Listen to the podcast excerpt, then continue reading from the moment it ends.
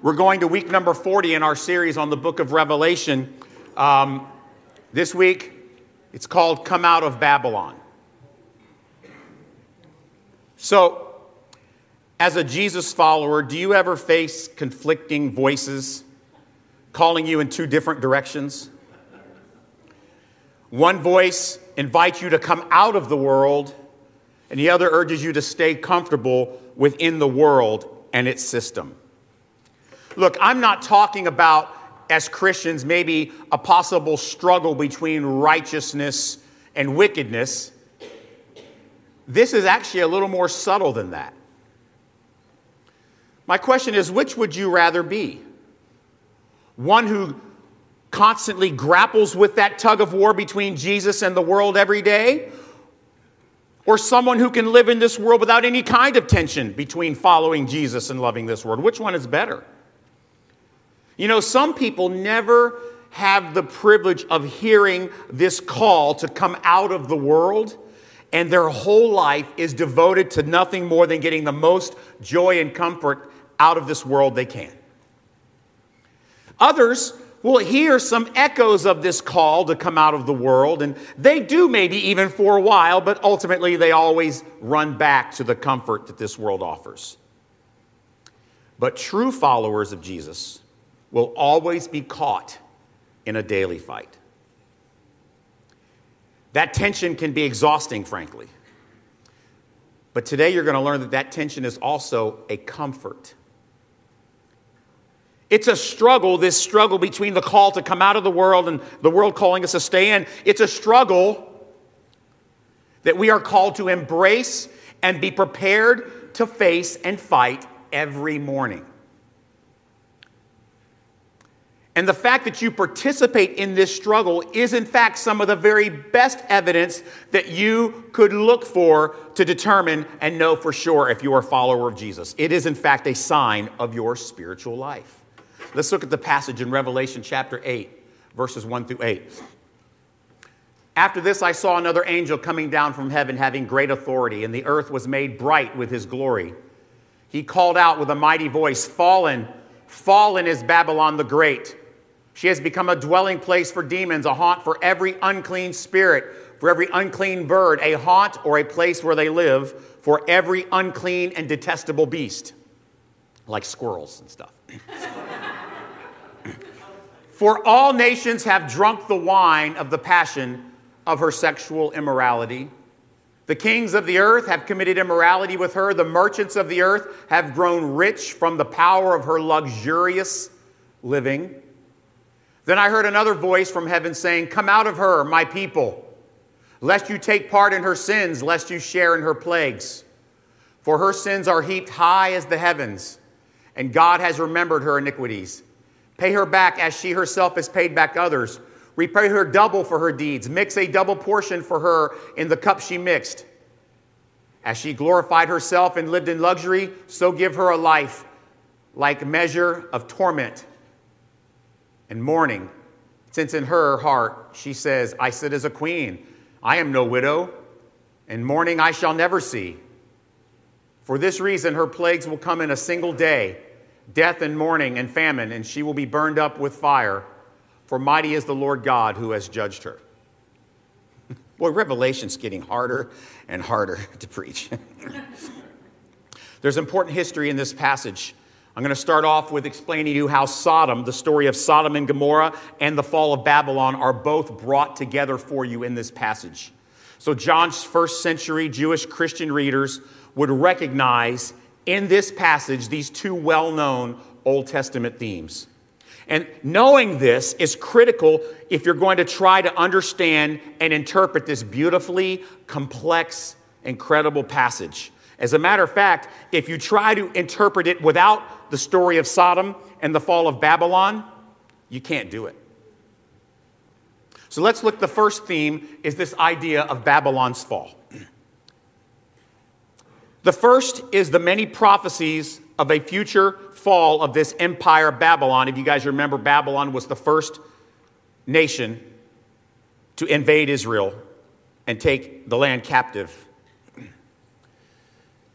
And they were given these prophecies while they were living under Babylonian rule. And other than the promise of a coming Messiah, the fall of Babylon was the most precious prophetic promise Jews had ever hoped for. They wanted to get out of Babylon one day. Babylon was that first world empire of its kind, and it seemed like it would last forever. But God says, no, it will not. Jeremiah chapter 51, verses 55 and 56. For the Lord is laying Babylon waste and stilling her mighty voice. Their waves roar like many waters. Do you remember, by the way, last week we talked about the fact that this beast sits on many waters? Here you go. The noise of their voice is raised, for a destroyer has come upon her, upon Babylon. Her warriors are taken, their bows are broken in pieces, for the Lord is a God of recompense. He will surely repay. And here's another one from Isaiah. See if you can see some similarities here. But wild animals will lie down there, and their houses will be full of howling creatures.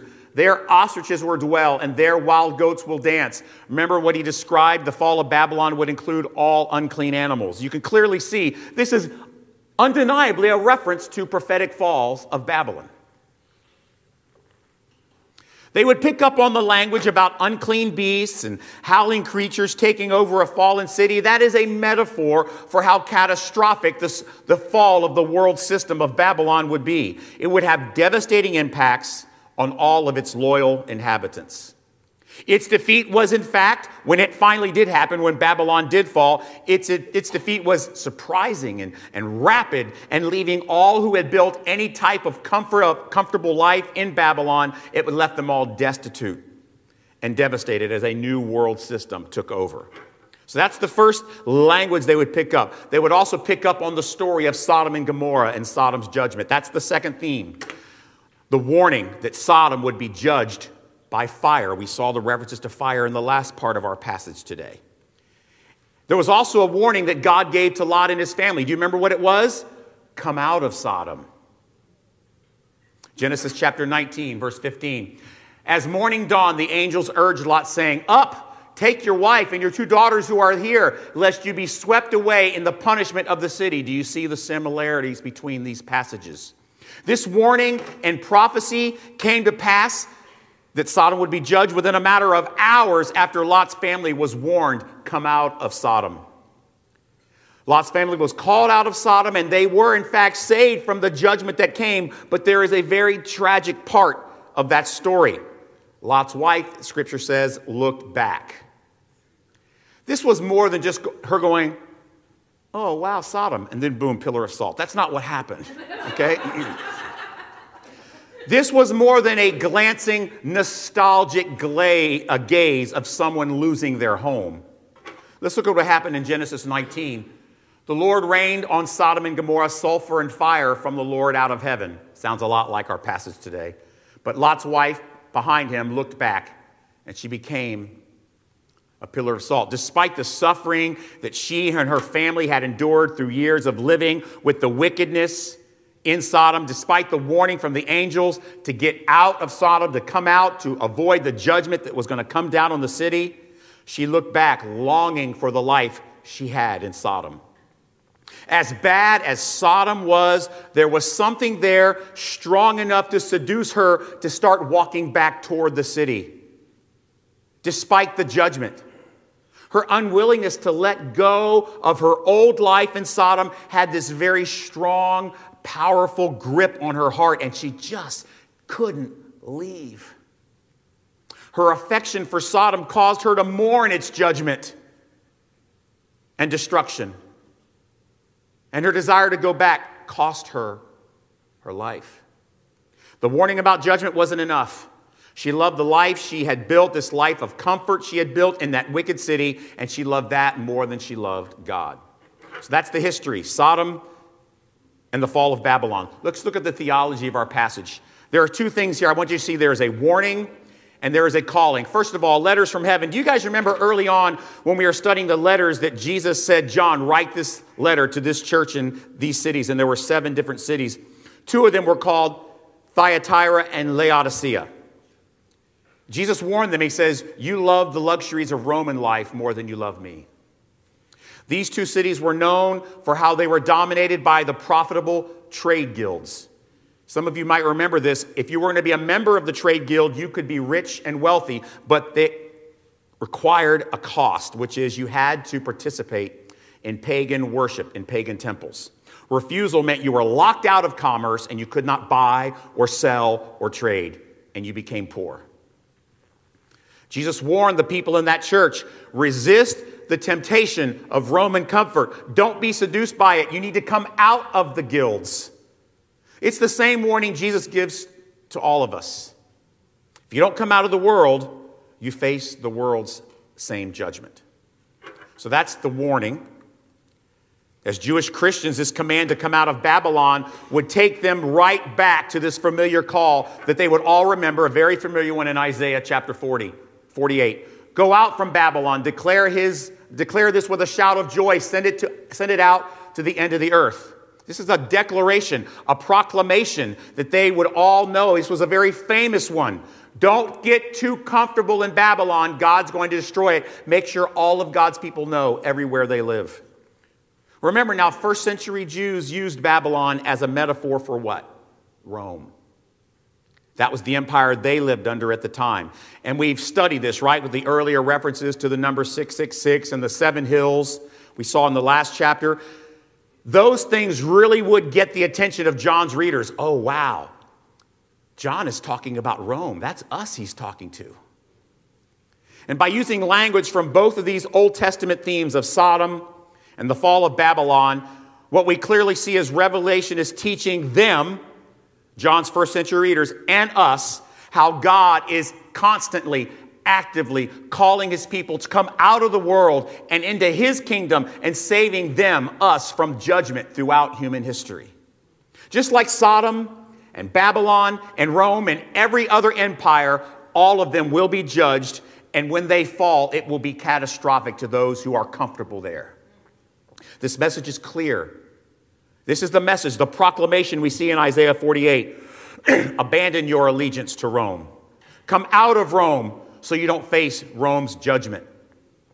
Now, listen, there will be a final empire, and there will be a final generation that will hear this call to come out of the world and escape the world's fate. That final empire, that final generation of believers when they, when they are called out, it will be followed by evil's final complete judgment. When Babylon or the world system receives everything it deserves. And when it happens, that judgment will be swift and thorough and final with no escape. It's that Armageddon we're hoping for, we wake up to one day. There will be no mercy, and their fate will be worse than Sodom, Babylon, and Rome. That's the warning. But there's also a calling. It's much more, this proclamation, than a warning about judgment. It's also a beautiful, loving, encouraging, merciful calling to us, the redeemed. See, I want you to put on your thinking caps here and try to connect the dots to what Jesus said to his disciples before he left the earth after his resurrection. You ready? See if you can connect here. Go into all the world. Proclaim the gospel to the whole creation. Hmm. Whoever believes and is baptized will be saved, but whoever does not believe will be condemned. Doesn't that sound like come out of Babylon lest you face her judgment? But this is the Great Commission. This isn't Old Testament. Did you catch it? Both proclamations to come out of Babylon and to make disciples and proclaim the gospel are, to, are supposed to go throughout the entire earth. Both proclamations have the same scope take it everywhere. Call out people from every nation and every tribe so that my redeemed will not face the judgment of Babylon. Pretty cool, right? Well, there's more to the end of the age. I want you to see if you can catch this, okay? That's not the only connection between the proclamation in Isaiah says, Come out of Babylon, and the Great Commission. Look at what Matthew says about the Great Commission. Behold, I'm with you always to the end of the age. Watch this. Remember how I taught you that the seven heads and the ten kings that are on the beast, they represent these cycles of empires taking turns, riding the beast throughout history? And John makes it very clear there's a seventh and there's another one that's an eighth, but it belongs to the seventh. And he was explaining one nation after another, one empire after another will always come until the end. Each one seducing the unredeemed to give their full allegiance and love for that world system that they live in and whatever it might promise them. And at the same time that that is going on, that the, that the beast and the nations are seducing people to trust in the world, at the same time, here's God telling his church, while all that's happening throughout the age, proclaim the gospel. Come out of Sodom, come out of Babylon, come out of Rome, come out of the world, my redeemed. You see how the Great Commission and the call to come out of Babylon, they're actually both designed to be carried to all tribes and all nations throughout human history. This call to come out of Babylon is the Great Commission. They're exactly the same. They are, in fact, throughout redemptive history, the harvest of the redeemed before final judgment. Okay, that's actually pretty cool theology, right? Come out of Babylon is the gospel, it's the Great Commission. Here's the personal section Christian, come out of Babylon. So here's the sermon preview from this week. The gospel is both a prophecy of judgment for the wicked and a loving call to mercy for the redeemed. So this this call to come out of Sodom, to come out of Babylon, and to come out of Rome and, and every other nation on earth is so relevant for all of us today, isn't it? Come out of Babylon. If you have ears to hear what the Spirit is saying to the churches, listen and follow me. Abandon your allegiance to any earthly nation that you might love more than the kingdom of God. Yes, even you, Americans. This call is terrifying for those who really don't want to leave Sodom or Babylon or Rome or any empire in this world behind, isn't it? Let's go back to Lot's wife for a minute.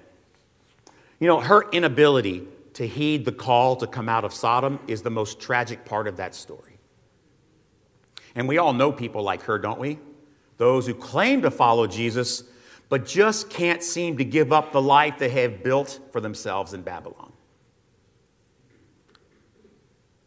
Like Lot's wife, they may take a few steps out of the city, but something always beckons them to turn back around and go back in. You know, that judgment of the wicked city wasn't what was sad. That was great. What's sad is that she was so close, but turned around.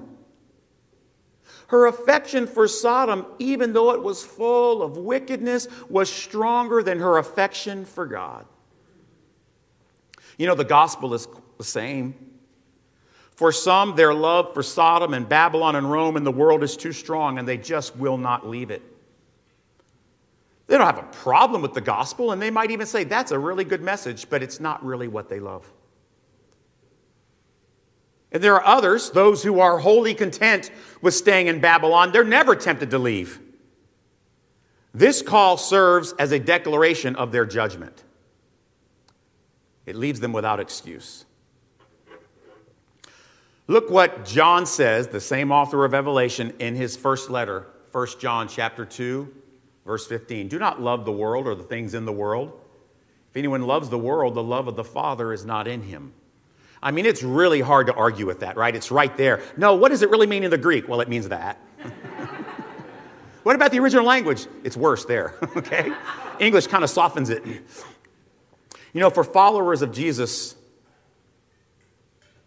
see if you can relate to this. This call actually becomes our precious daily struggle. But Babylon remains very tempting for us, doesn't it? Look, while we would never condone wickedness, the pleasure, and the luxury, and the other stuff that Babylon offers is very seductive. Even followers of Jesus enjoy the comfortable lives we build for ourselves in Babylon. But truly following Jesus might cost us that comfort. I mean, after all, even our Jesus, the Lamb of God that we should be following everywhere he goes, even our Jesus said he didn't even have a place to lay his head. He had no comfort in this world. That's why coming out of Babylon, Christian, listen to me, it will never be easy. Now, the world that can't hear this call can't really understand this. But for us, in an odd way, we know that we find real comfort in this constant daily struggle. Isn't that weird? Like, it hurts so good. Sometimes we fail. Sometimes we succeed. But for true followers of Jesus, the desire to come out of Babylon is something that is automatically renewed daily. If you really follow Jesus, each day you walk up, you'll have a desire I don't want to follow Babylon. I want to follow Jesus. That's how this call, if you think about it, to come out of Babylon to avoid her judgment becomes a blessing and an encouragement. After all, John said, Blessed are those who read this book. This call to come out of Babylon was for the people of God in the Old Testament an encouragement. It was for John's first century audience an encouragement and remains so for us as followers of Jesus today. All right, here's why it's an encouragement. There is a specific theological reason why. John chapter 10. My sheep hear my voice. Doesn't that sound like him saying, Come, come out of Babylon? My sheep hear my voice. I know them and they follow me. I give them eternal life, and they will never perish. No one, not even Rome or America or China or Babylon or Sodom, no one will snatch them out of my hand. My Father who has given them to me is greater than all. No one is able to snatch them out of my Father's hand. I and the Father are one. These words, right here, the words of Jesus, are the reason this struggle is a comfort. For those of us who have ears to hear the call to come out of Sodom, Babylon, and Rome, and the rest of the world, you know what will happen? We will come out of Babylon. That's what Jesus says, right? My sheep know me, they hear my voice, and they will follow. He doesn't say there's a good chance they'll follow. My sheep know me, hear my voice, and, you know, hopefully they'll come around. My sheep know me and hear my voice, and if I scream loud enough, they might finally make that choice. No, the scripture says, My sheep hear my voice, they know me, and they will follow. No one can pluck them out of my hand.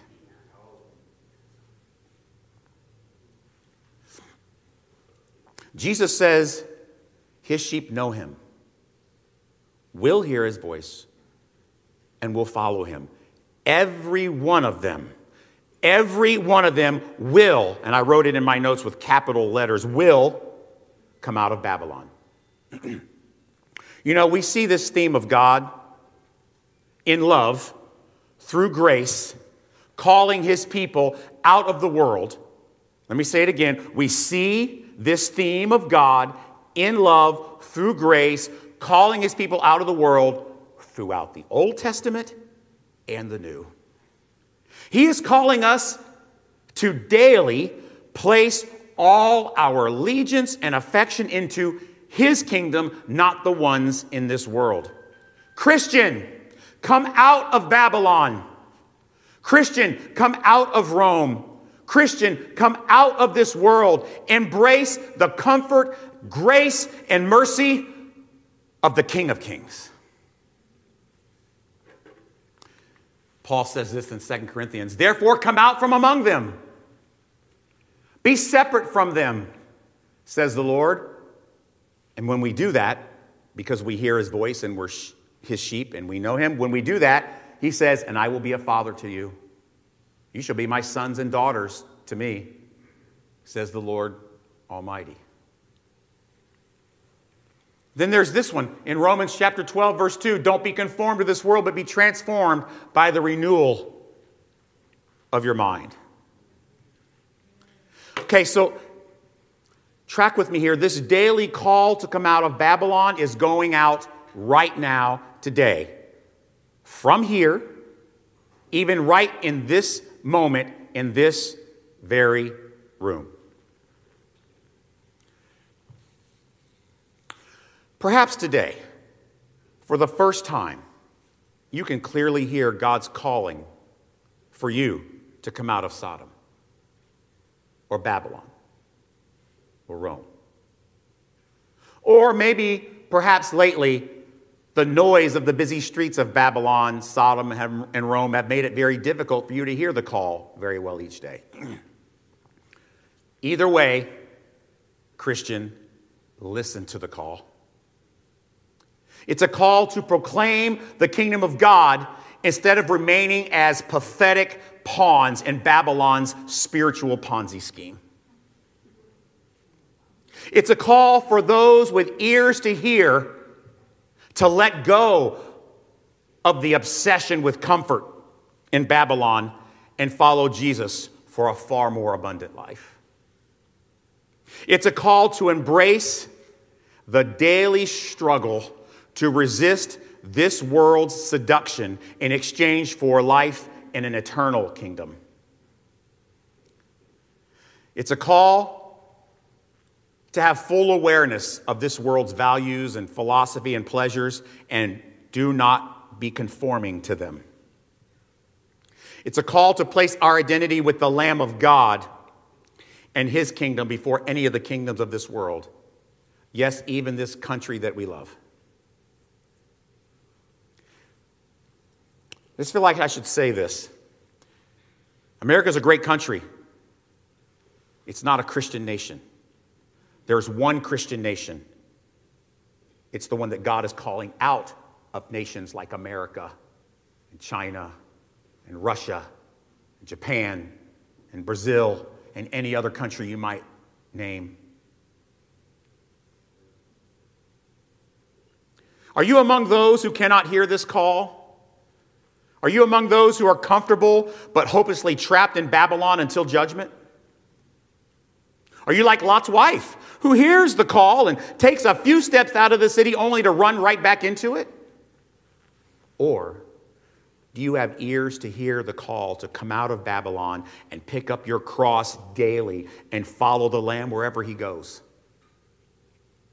Dear Grace Life family, let's embrace this struggle together every day. Because this struggle, this struggle to resist the call of the world and to obey the call of coming out of the world, that struggle will provide that comfort that you truly desire. Dear Jesus, we hear the call.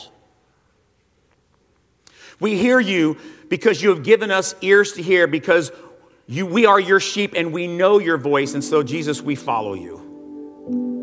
We hear your call to come out of the world. We don't want, not only do we not want to face the world's judgment, we want to enjoy your grace and mercy. Not only do we want to escape judgment, we want you to be our Father. We want to be your sons and your daughters.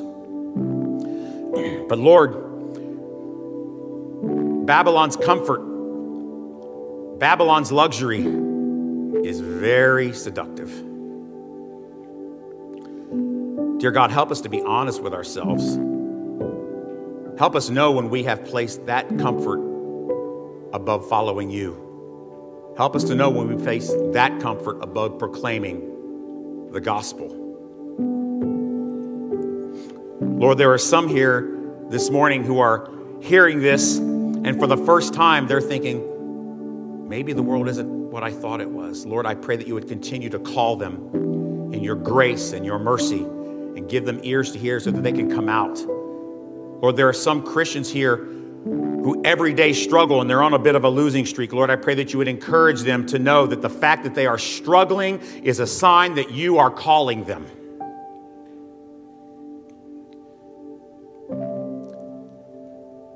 Dear Jesus, as a church,